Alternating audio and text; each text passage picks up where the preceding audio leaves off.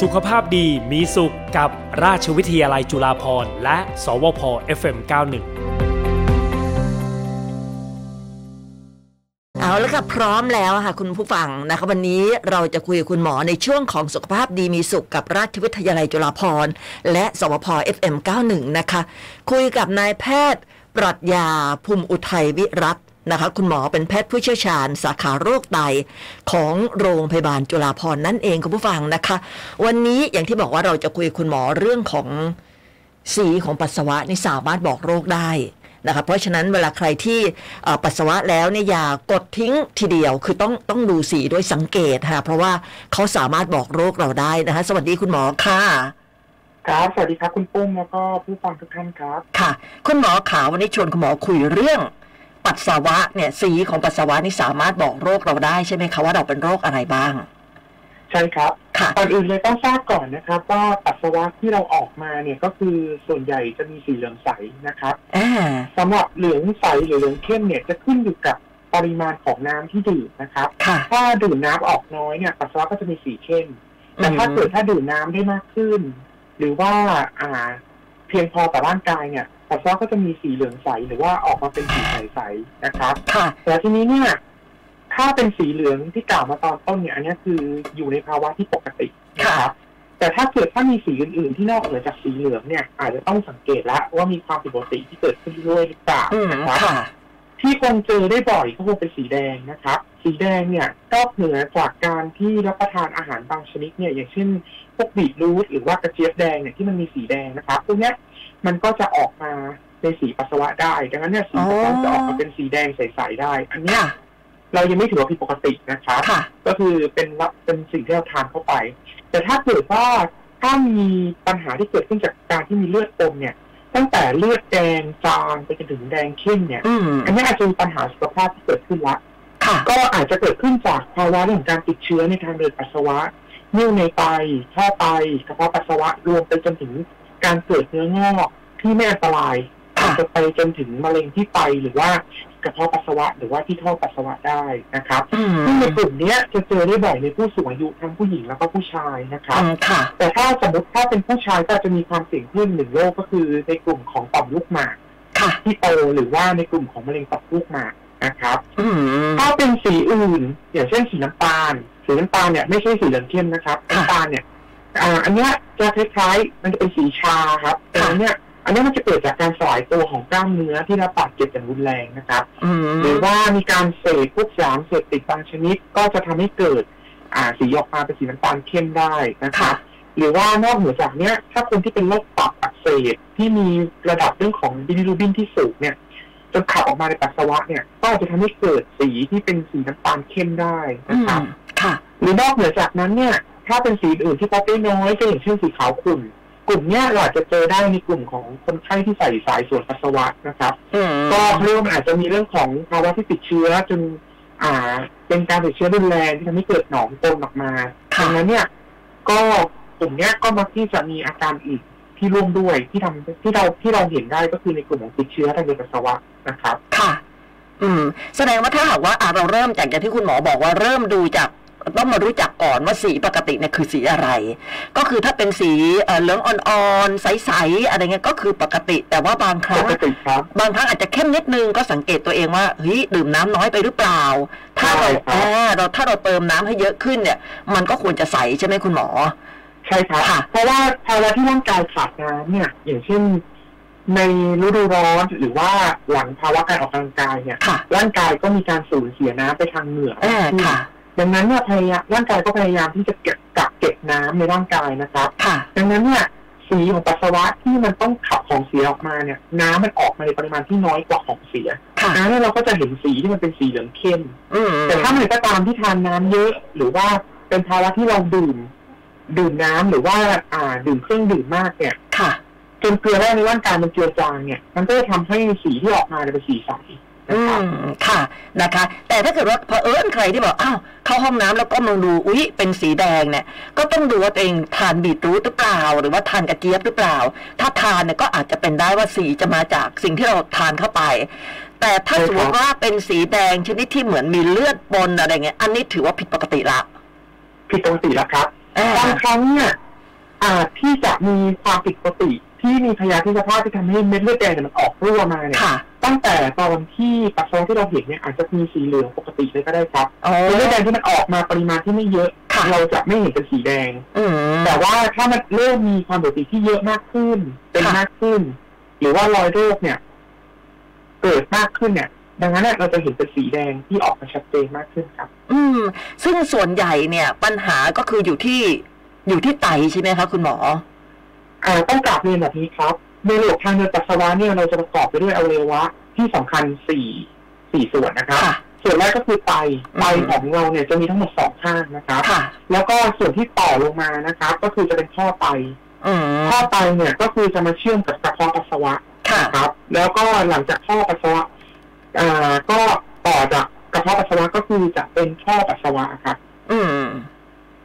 ดังนั้นเนี่ยถ้ามีความผิดปกติส่วนใดส่วนหนึ่ง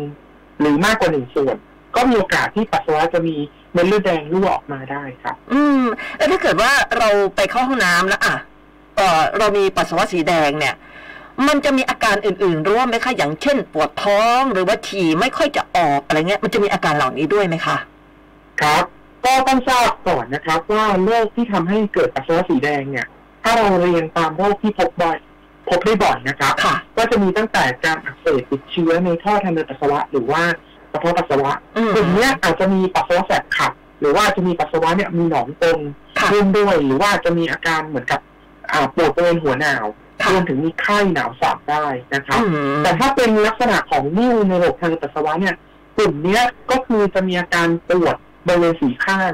แล้วร้าวลงมาที่บริเวณของหัวหนาว หรือว่าร้าวไปที่ขาได้นะครับกลุ่มเนี้ยจะปวดลักษณะที่เป็นบีบบีบๆแล้วก็เป็นพักๆอาการจะมีตั้งแต่เบาไปถึงหนักแล้วก็จะกลับลงมาเบาลง อื นะ ม ครับ แล้วก็ถ้าเป็นนิ้วเนี่ยโดยส่วนใหญ่เนี่ยบางครั้งเนี่ยเราอาจจะสังเกตว่าเลือดเนี่ย อาจจะไม่ได้ออกมาตลอดการปัสสาวะ อืม อาจจะออกมาแค่ในช่วงต้นหรือว่าเป็นช่วงท้ายก็ได้ ค่ะ นะครับ แต่ถ้าเกิดถ้าเป็นโรคที่รุนแรงมากขึ้นอย่างเช่นต่อมลูกหมากโตหรือว่า อ่าต่อมลูกหมากอักเสบหรือว่ามะเร็งต่อมลูกหมากเนี่ยกลุ่มเนี้ยไอตัวต่อมลูกหมากมันก็จะไปอุดกั้นทางเดินปัสสาวะร่วมด้วยดังนั้นเนี่ย ผู้ป่วยที่เป็นผู้ชายก็จะมาด้วยอาการปัสสาวะลำบาก อืมอืม นะครับ ค่ะ อ่าสุดท้ายเองถ้าเป็นในกลุ่มของมะเร็งไตหรือว่าท่อไตหรือว่ากระเพาะปัสสาวะอ่า ที่เป็นในกลุ่มเนื้องอกกลุ่มเนี้ย ค่ะ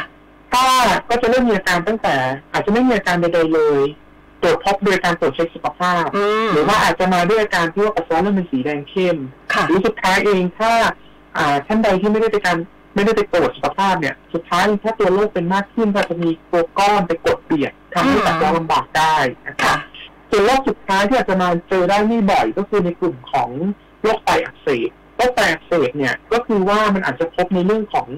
การที่หน่วยไตเนี่ย มันทำงานผิดปกติแล้วมันทำให้เกิดการรั่วของตัวเม็ดเลือดแดงออกมาได้ ค่ะ ในกลุ่มเนี้ยก็จะอาจจะมีในเรื่องของภาวะบวมที่เกิดขึ้นทั่วร่างกายนะ อื ครับ ม หรือว่าจะกดบุ๋มแล้วก็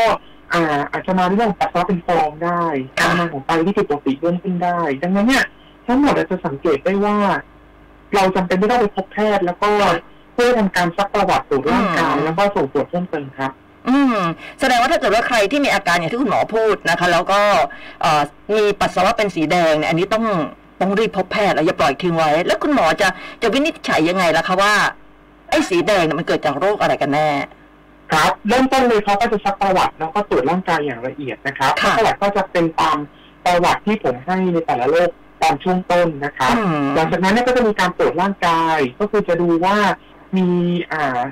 ตรวจร่างกายทางในปัสสาวะครับ ว่ามีพบก้อนหรือว่ามีลักษณะที่เข้าได้กับโรคต่างๆ หรือเปล่า ค่ะ หลังจากนั้นเนี่ยก็จะต้องทำการส่งตรวจเพิ่มเติมทางห้องปฏิบัติการ ถ้าเป็นในกลุ่มของการอักเสบติดเชื้อเนี่ย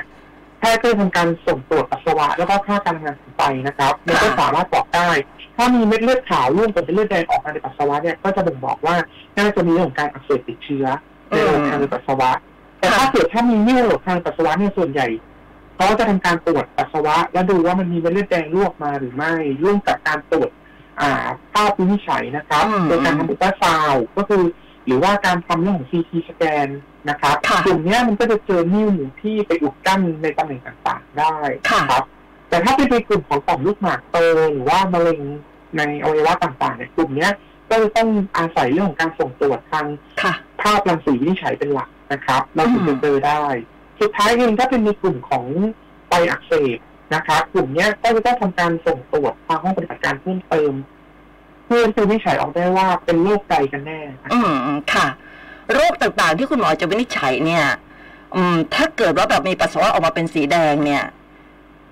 มันความรุนแรงของโรคเนี่ยคือมันมันขนาดไหนแล้วครับ มันอันตรายแค่ไหน ครับปกติในยการวินิจฉัยว่าเป็นปัสสาวะออกมาเป็นสีแดงเนี่ย มันแบ่งออกเป็นสองสองสองส่วนด้วยกันนะครั ค่ะ บส่วนแรกก็คือว่าเราตรวจพบว่ามีเม็ดเลือดแดงลวกมาในปัสสาวะ อืม จากการตรวจสุขภาพประจำปีโดยที่คนไข้ไม่มีอาการใด ๆ มาเลย ค่ะ กลุ่มเนี้ยเราจะเจอได้ในในจากการที่คนไข้มาตรวจอย่างอื่น หรือว่าส่งตรวจเรื่องของสุขภาพประจำปีอะครับ อืม มันมีการเก็บปัสสาวะ ค่ะ พอมีเม็ดเลือดแดงเริ่มมาปัสสาวะเมื่อไหร่ปุ๊บก็ทางแพทย์เนี่ยเขาจะพบความผิดปกติเขาจะเริ่มไล่ตามผิดปกติไปแล้วว่าเกิดจากอะไรแล้วก็ ค่ะ จะส่งตรวจเพิ่มเติม อืม แต่ในกลุ่มที่สองเนี่ยก็คือว่า ถ้าเป็นโรคเป็นมากขึ้นหรือว่าโรคบางโรคเนี่ยที่มันทำให้เม็ดเลือดแดงมันลวกมาเป็นจำนวนมากเนี่ย กลุ่มเนี้ยเราจะสังเกตออกมาว่าเป็นสีแดง ซึ่งก็ตั้งแต่สีแดงจางๆไปถึงสีแดงเข้มนะคะกลุ่มเนี้ยโดยส่วนใหญ่เนี่ยก็แสดงว่าตัวโรคอาจจะเป็นมากขึ้นหรือ อื ว่า ม อ่าความรุนแรงโรคก็อาจจะสูงกว่าในกลุ่มแรกนะครับ ค่ะ ดังนั้นเนี่ยการรีบพบแพทย์ผู้เชี่ยวชาญเพื่อทำการตรวจวินิจฉัยเนี่ยก็อาจจะต้องเร็วกว่าในกลุ่มแรกครับ ค่ะ อืม ถ้าเกิดว่ามันสีจางๆอะไรอย่างเงี้ย ก็คือการรักษาเบื้องต้นนี่มันคือมันอาจจะยังไม่ถึงขั้นรุนแรงอะไรอย่างนั้นใช่ไหมคะ ครับ ก็ต้องต้องต้องแยกให้ตามสาเหตุนะครับ ถ้าเป็นจากอาหารที่รับประทานเข้าไป เช่นบีทรูทหรือว่ากระเจี๊ยบแดงเนี่ย ค่ะ กลุ่มเนี้ย ก็แค่เราหยุดหรือว่าลดเรื่องของการรับประทานอาหารในในผลไม้ในกลุ่มเนี้ย อืม สีก็จะกลับมาเป็นสีเหลืองใสตามปกตินะครับ อืม แต่ถ้าเป็นโรคในกลุ่มของการติดเชื้อในทางเดินปัสสาวะเนี่ยกลุ่มเนี้ยจำเป็นที่ต้องได้รับการรักษาโดยการให้ยาปฏิชีวนะ ค่ะ นะครับ อืม พอรักษาหายปุ๊บปัสสาวะก็จะกลับมาเป็นปกตินะ อ๋อ ครับ ค่ะ ในกลุ่มต่อมาถ้าเป็นนิ้วนิ้วในทางเดินปัสสาวะเนี่ยก็จะต้องทำการส่งตรวจเพื่อรู้ตำแหน่งของนิ้วก่อน ค่ะ แล้วก็ดูขนาดของนิ้วนะคะว่าอุดกั้นทางเดินขนาดไหน อืม ถ้าขนาดของนิ้วเนี่ยมันไม่ได้ใหญ่มากโดยส่วนใหญ่แค่ต้องทำการให้รับประทานดื่มน้ำเยอะๆเพื่อที่จะช่วยเพิ่มโอกาสที่จะทำให้นิ้วมันหลุดออกมา อ๋อ เองนะครับ ค่ะ แต่ถ้าเกิดถ้าขนาดของนิ้วมันใหญ่มาก จนไม่สามารถที่จะหลุดออกมาเองได้เนี่ยโดยส่วนใหญ่ก็ต้องมีการรักษาจำเพาะก็คืออาจจะต้องการทำการสลายนิ้วนะครับ อืม ไม่ว่าจะเป็นการช็อกเวฟหรือว่าจะเป็นการผ่าตัดนะครับ ค่ะ สุดท้ายเองถ้าเป็นในกลุ่มของมะเร็งหรือว่าเนื้องอกต่างๆ เนี่ย กลุ่มเนี้ยก็ต้องพบทางสัญชลยแพทย์ ค่ะ โรคทางเดินปัสสาวะ เพื่อที่จะทำการแก้ไขแล้วก็รักษา อ่าที่จำเพาะต่อไปนะครับ ไม่ว่าจะเป็นการผ่าตัดการฉายแสงหรือว่า อืม การรักษาด้วยยาเคมีบำบัดนะครับ ค่ะ โอ้ แสดงว่าสีของปัสสาวะนี่ ไม่ธรรมดานะคุณหมอ ไม่ ค ธรรรับ มดา เราเรียกว่าเบื้องต้นเป็นการ ค่ะ ทดลองเบื้องต้น อ่า นะครับ ค่ะ แล้วก็มันมันสามารถที่จะเป็นได้หลายโรคด้วย ถ้าเกิดปัสสาวะออกมาเป็นสีแดง ไม่ใช่ว่าจะฟันธงว่าโรคใดโรคหนึ่ง อาจจะเป็นได้ตั้งหลายโรคใช่ไหมคะ ใช่ครับ ค่ะ แต่ถ้าสมมติว่าใครที่แบบว่าชอบทานน้ำกระเจี๊ยบกับบีทรูทเนี่ยแล้วก็ฉี่เป็นสีแดง อันนี้เนี่ย ถ้าเรายังทานต่อไปเรื่อยๆเนี่ยมันจะมีอันตรายไหมคะ เออส่วนใหญ่เนี่ยอ่าถ้าเป็นสีที่ออกมาจากในในกลุ่มผลไม้พวกเนี้ย ก็เราจะถือว่าไม่ได้อันตรายครับ มันเป็น ค่ะ สารมันเป็นสารเม็ดสีอะครับ ที่มันออกมา ดังนั้นเนี่ย เมื่อเราลดลดการรับประทานเนี่ย มันก็จะหายไปเอง อืม ซึ่งซึ่งสารสีต่างๆเหล่าเนี้ยมันไม่ได้ทำลาย หรือว่าไม่ได้ทำให้ไปเกิดโรคอะไรนะครับดังนั้นเราก็ไม่ได้มีการห้ามเพียงแต่ว่า ถ้าเกิดว่าทุกอย่างมันก็จำเป็นที่ที่เราแนะนำก็คือว่ารับประทานให้พอเหมาะนะครับ ไม่น้อยเกินไปไม่มากเกินไป อื ดีก ม ว่า ครับ ค่ะ เหมือนอย่างที่เราทานฟักทองเยอะหรือมะละกอเยอะ ใช่ แค ครัรอทบเยอะเนี่ยผิวเราก็จะ ใช่ครับ เปลี่ยนเหมือนกันเนาะ ผิวเราก็จะเปลี่ยนสีเป็นสีเหลืองครับ ใช่ หรือแม้แต่วิตามินบางชนิดเองเนี่ยหรือยาบางชนิดเองจะทำให้ออกมาเป็นสีส้ม อืม ปัสสาวะก็จะออกเป็นสีส้มได้ครับ หรือทานวิตามินบีเยอะๆก็ปัสสาวะออกมาเป็นเหลืองนะคะคุณหมอ ใช่ครับ นะอ่าเพราะฉะนั้นต้องสังเกตนะคุณผู้ฟังอย่างที่บอกว่า เวลาเราเข้าห้องน้ำเนี่ยเอ่อต้องดูอ่ะไม่ใช่ว่าปัสสาวะเสร็จแล้วร้องยี่แล้วก็กดทิ้งนะไม่ใช่แบบนั้นนะคะต้องตรวจสอบว่าสีเนี่ยปกติไหมนะคะผิดปกติ ครับ หรือเปล่าจะได้รีบปรึกษาคุณหมอนะคะเอ่อคราวนี้คุณหมอขาอีกอย่างที่คุณหมอพูดถึงก็คืออาจจะเป็นเกี่ยวกับโรคไตก็ได้ใช่ไหมคะ ใช่ครับ ถ้าพูดถึงโรคไตค่ะก็ถามถึงเรื่องการปลูกถ่ายไต การ ครับ ปลูกถ่ายไตในเดี๋ยวนี้เนี่ย เทคโนโลยีมัน มันขนาดไหนคะคุณหมอมันยังน่ากลัวหรือว่ามันยังไงคะ ครับต้องเรียนให้ทราบแบบนี้ก่อนครับ เมื่อการทำงานของไตในผู้ป่วยที่เข้าถึงเข้าสู่ระยะสุดท้ายเนี่ยนะครับเราจะเรียกว่าผู้ป่วยที่ต้องเข้ารับการบำบัดทดแทนไต อืม ในประเทศไทยตอนเนี้ยเรามีการรักษาเนี่ยอยู่ด้วยกันสามวิธี วิธีที่หนึ่งคือการฟอกเลือดด้วยเครื่องไตเทียม ค่ะ วิธีที่สองคือการล้างไตทางช่องท้อง ค่ะ และวิธีที่สามเนี่ยที่ถือว่าเป็นวิธีใหม่กว่าสองอันเนี้ยก็คือการปลูกถ่ายไตนะครับการปลูกถ่ายไตเนี่ยเราถือว่าเป็นวิธีการที่ดีที่สุดณขณะนี้ อื นะ ม ครับ อืมอืม เพราะเนื่องจากว่าคนไข้ที่ทำการปลูกถ่ายไตเนี่ยสามารถได้กลับไปใช้ชีวิตได้ใกล้เคียงกับคนปกติมากที่สุด ค่ะ นะครับแล้วก็สามารถที่จะอ่าลดในเรื่องของการใช้เวลาที่ต้องมาฟอกไตหรือว่าทำการรักษาทางช่องท้องนะครับ อืม รวมถึงภาวะแทรกซ้อนเองเนี่ยในการเกิดโรคอื่นๆเนี่ยก็จะน้อยลงเมื่อ ค่ะ เทียบกับในกลุ่มของสองกลุ่มแรก การปลูกถ่ายไตคือการที่เอาไตข้างที่ปกตินะครับหนึ่งข้าง ไม่ว่าจะเป็นจากผู้บริจาคของสมองตายหรือผู้บริจาคที่มีชีวิตอยู่นำหนึ่งข้างเนี่ย มาปลูกถ่ายเปลี่ยนในให้กับผู้ที่รับไปเนี่ยหนึ่งข้างนะคะ ค่ะ ซึ่งไตเราเนี่ย แค่หนึ่งข้างเองก็สามารถที่ทำงานได้ถึงเจ็ดสิบถึงแปดสิบเปอร์เซ็นต์แล้วครับ อ๋อ แล้วทีนี้เนี่ย ค่ะ อ่าใช่ครับ ก็คือพอปลูกถ่ายเสร็จรอดูเฝ้าระวังเรื่องของภาวะแทรกซ้อนเสร็จคนไข้สามารถจะกลับมามีปัสสาวะได้เลยครับ แล้วก็สามารถที่จะใช้ชีวิตได้ตามปกติได้เลยครับ คุณหมอ นนี้คือข้อหนึ่งการปลูกถ่ายไปใช่ครับ คุณหมอ แล้วทีนี้เนี่ย ค่ะ ใช่ครับ เชิญเชิญแล้วทีนี้การการการปลูกถ่ายไปเนี่ยในประเทศไทยเนี่ยเรามีด้วยกันสองชนิด ค่ะ นะครับที่แรกคือการรับบริจาคจากผู้จากผู้บริจาคไป อ่า ที่ยังมีชีวิตอยู่ ค่ะ กลุ่มเนี้ยคือจะเป็นกลุ่มจาก อ่าผู้บริจาคเนี่ยต้องมีความสัมพันธ์ที่เป็นเครือญาติ อื นะ ม ครับ หรือว่าจะต้องแต่งงานโดยจดทะเบียนสมรสจะต้องมีบุตรร่วมกันด้วยเพื่อที่พิสูจน์ว่ามีความสัมพันธ์กัน อืม แต่ ค่ะ ว่าถ้าเกิดถ้าไม่มีความสัมพันธ์กันเนี่ย เราไม่สามารถที่จะใช้วิธีนี้กับผู้ป่วยทั่วๆไปได้นะครับ อืม วิธีที่สองคือการรอรับบริจาคจากไปเนี่ยของผู้ที่เสียชีวิตที่มีภาวะสมองตาย ค่ะ นะครับซึ่งก็จะมีการรับบริจาคโดยผ่านทางสภากาชาติไทยนะครับ จะเป็นคนจัดสรรนะครับ อืม กลุ่มที่สองเนี่ยก็คือ เราใช้ในกรณีที่ตัวคนไข้เองไม่ได้มีญาติ หรือว่าเมื่อตรวจความเข้ากันได้จากบไตในเบื้องต้นกับญาติที่จะบริจาคแล้วเนี่ยพบความเข้ากันไม่ได้นะครับเนี่ยก็จะมารอในกลุ่มที่สองนะครับ อืมคุณหมอแล้วถ้าเกิดว่าญาติเราเนี่ย เป็นของญาติสนิทเนี่ยไตยังเข้ากับเราไม่ได้เลย แล้วถ้าเราไปเอาไตคนอื่นเนี่ยโอกาสที่มันจะเข้าได้กับกับตัวเราเนี่ย มันมันไม่ยากเหรอคะ ครับต้องต้องเรียนให้ทราบแบบนี้ครับ ศูนย์รับบริจาคโรงพยาบาลสภากาชาติไทยเนี่ยจะเป็นหน่วยงานกลางที่ ค่ะ รับบริจาคไปทั่วประเทศ อืม นะครับ ของผู้มีของผู้บริจาคไปที่เสียชีวิตนะครับ ค่ะ ดังนั้นเนี่ยในคลังเนี่ย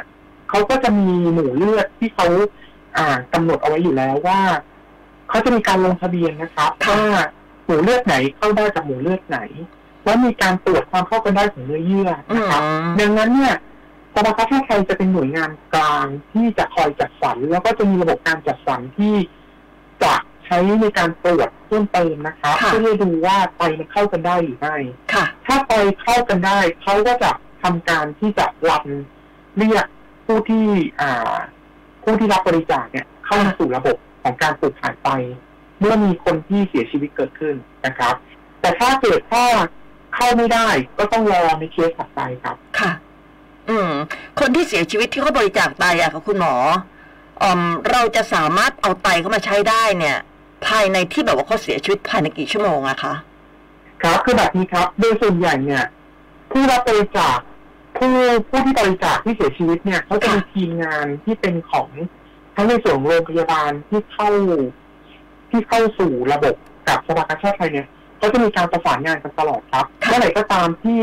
ที่ผู้บริจาคเนี่ยเสียชีวิตทันทีเนี่ยเขาก็จะมีการผ่าตัดเพื่อที่จะเอาอวัยวะนั้นๆเนี่ย อืม ออกมาแล้วก็อ่าใส่น้ำยาที่ที่แช่ไว้เพื่อที่จะทำให้อวัยวะนั้นเนี่ยไม่ไม่เสียหาย ค่ะ นะครับ แล้วก็จะทำการรีบขนส่งเพื่อที่จะ